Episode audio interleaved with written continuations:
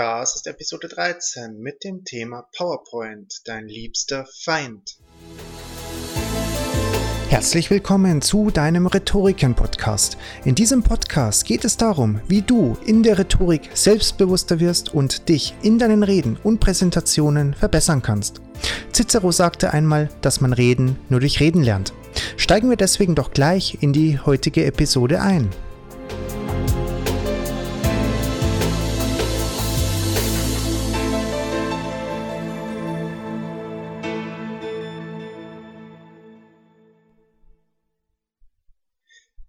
Hey, hallo, schön, dass du heute wieder mit dabei bist. Wir widmen uns heute dem Thema, wie du PowerPoint für eine Präsentation, für einen Vortrag, für eine Rede bestens einsetzen kannst, so dass PowerPoint dein Vortrag nicht trägt, sondern die Rede von PowerPoint unterstützt wird. Bei vielen Rednern ist es so der Fall, dass ähm, sie sich zu sehr auf die Folien verlassen und der Vortrag auch von Ihnen nicht so geübt wurde, so dass diese Redner oder Vortragenden von PowerPoint recht viel ablesen und der Vortrag dadurch sehr abgelesen wirkt, weil es natürlich auch ist. Und PowerPoint wird in vielerlei Hinsicht auch vollkommen überschätzt in seiner Wirkungsweise und man kann aber PowerPoint wirklich sinnvoll nutzen und auch die Rede so gestalten, dass PowerPoint ein sehr wirksames und wirkungsvolles Hilfsmittel darstellt. Schau gerne, wenn du deine Rede oder Präsentation vorbereiten möchtest, auch einmal auf www.rhetoriken.de vorbei, wo du deine Reden auch üben kannst. Kannst du dort mit Freunden teilen oder eben auch einem Experten von uns zuschicken, sodass du für deine Rede, für deine Präsentation Feedback erhältst und dann, wenn es darauf ankommt, auch wirklich gut vorbereitet bist. Gehen wir doch am besten einfach ohne weitere einführenden Worte in die heutige Episode hinein.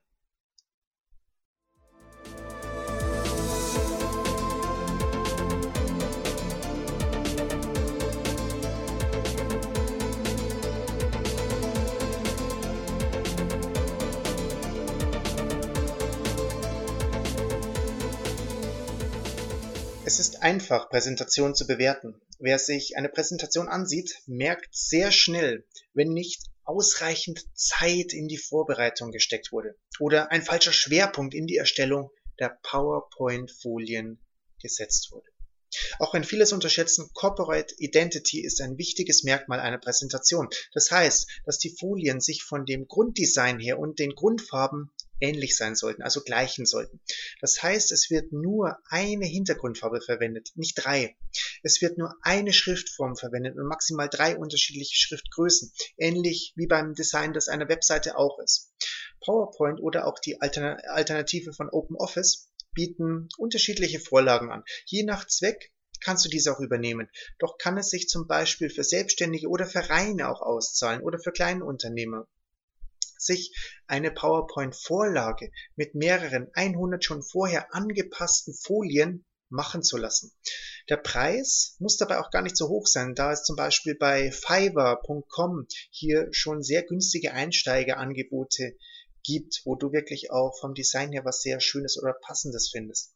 Und so hat der Zuschauer dann auch immer vor Augen, dass die Präsentation in einem Guss ist und auch nicht zusammengestückelt wirkt. Es dient der Übersichtlichkeit, statt viel Text eher viel Bildmaterial in einer Präsentation zu verwenden, die das Gesagte nur unterstreicht. Eine PowerPoint-Präsentation soll den Vortrag stützen und nicht tragen. Wenn du Text in eine Folie schreibst, ist es von Vorteil, nur fünf bis sechs Wörter bei maximal drei bis vier Zeilen pro Folie zu verwenden. Hier ist weniger mehr. Dabei ist natürlich auf die Schriftgröße zu achten, sodass die Schrift auch von ganz hinten im Raum gut zu lesen ist. Deswegen wird eher eine 20er und größere Schriftgröße empfohlen als eine kleinere. Überprüf das auch bei dem Aufbau deiner Präsentation, also bei der Vorbereitung, dass du das Ganze einmal an die Wand wirfst und dann in die letzte Reihe gehst und schaust, ob diese Schriftgröße auch von allen gelesen werden kann. Die Folien müssen natürlich auch lang genug sichtbar sein, damit sie der Zuschauer erfassen kann.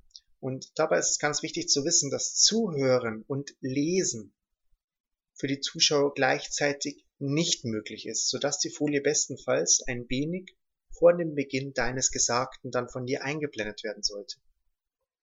Hilfreich ist auch ein Zeigestab oder ein Laserpointer, sodass du als Redner und Vortragender die einzelnen Sachen auch einmal auf der Folie während deines Vortrags entsprechend markieren kannst oder darauf zeigen kannst.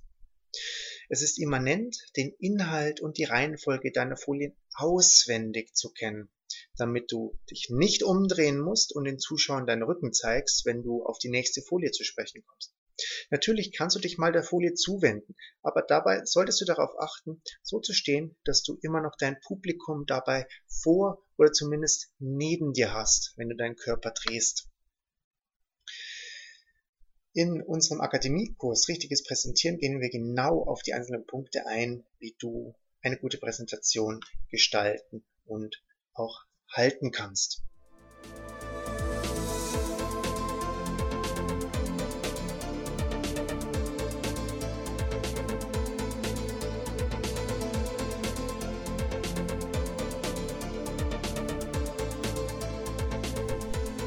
Das waren jetzt die wichtigsten Punkte gewesen, die du bei deiner nächsten PowerPoint-Präsentation mit einfließen lassen kannst, damit deine Präsentation besser und interessanter wird. Frag dich stets dabei, ob du diesen Satz oder jenen Satz brauchst auf deiner Folie oder ob du es nicht vielleicht anders ähm, darstellen kannst, indem du es erklärst, indem du ein Bild zeigst und das anhand des Bildes erklärst. Bei Vorträgen habe ich es mal bei einem sehr guten Redner gesehen, dass er, wenn er geredet hat und auf den nächsten Punkt zu sprechen gekommen ist, einfach ein nächstes Bild eingeblendet hat, das die Emotion seiner Rede, dessen Punkt es ausgedrückt hat. Und das hat eine ganz wirkungsvolle, äh, war sehr, sehr wirkungsvoll für die Zuschauer, weil sie so gleich mit in der Emotion mit drin waren. Und oft äh, war das auch ein sehr lustiges Gefühl dann dabei gewesen, sich die nächste Folie anzusehen, weil äh, man dann sofort in der Sache, in dem Gefühl selber drin war, wenn man es wirklich bildlich vor Augen gehabt hat. Und ein Bild sagt oft ähm, mehr als tausend Worte und du kannst Bilder dazu verwenden, das Gesagte von dir noch mehr auf den Zuschauer hin zu transportieren. Wir möchten uns für deine Aufmerksamkeit sehr bedanken. Es freut uns, dass du heute wieder mit dabei gewesen bist. Und wenn du möchtest, gib uns gerne auf demjenigen Portal, wo du den Podcast anhörst, eine Bewertung. Gerne eine 5-Sterne-Bewertung, damit du uns dabei unterstützt, noch mehr Menschen zu erreichen. Und gib uns gerne Feedback, schreib uns eine Nachricht, eine E-Mail über unsere Webseite rhetoriken.de oder über info.rhetoriken.de, wo du uns mitteilen kannst, was dir an dem Podcast gefällt, aber noch wichtiger, was dir noch nicht so zusagt, ob wir vielleicht noch mehr in die Tiefe gehen sollen, ob wir die Podcastlänge ausweiten sollen, ob es technisch passt und so weiter weil es ist uns ein Anliegen und mir ist es ein Anliegen, dass der Podcast dir so viel wie möglich bringt in der Kürze der Zeit, die uns allen zur Verfügung steht und deine Rhetorik auch besser werden lässt. Der Podcast erscheint im Moment alle zwei Wochen und wir freuen uns sehr darauf, wenn du in zwei Wochen wieder mit dabei bist. Teile auch gerne die Podcast-Folge mit einem Freund und unterstütze uns dabei, eben noch mehr Zuhörer zu erreichen, wofür wir uns bei dir sehr, sehr, sehr herzlich bedanken möchten.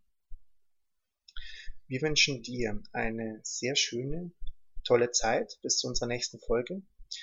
Ähm, ganz viele tolle Reden. Zum einen, bei denen du selbst als Zuschauer anwesend bist oder zum anderen auch, wenn du Vorträge oder Präsentationen hältst. Und das Wichtigste bei einer guten Rhetorik, bei einer guten Rede ist eigentlich das eine, was Cicero schon damals sehr früh erkannt hat, so dass wir es auch zu unserem Leitspruch gemacht haben. Reden lernst du nur durch Reden. Mach es ganz gut. Bis zum nächsten Mal. Ciao.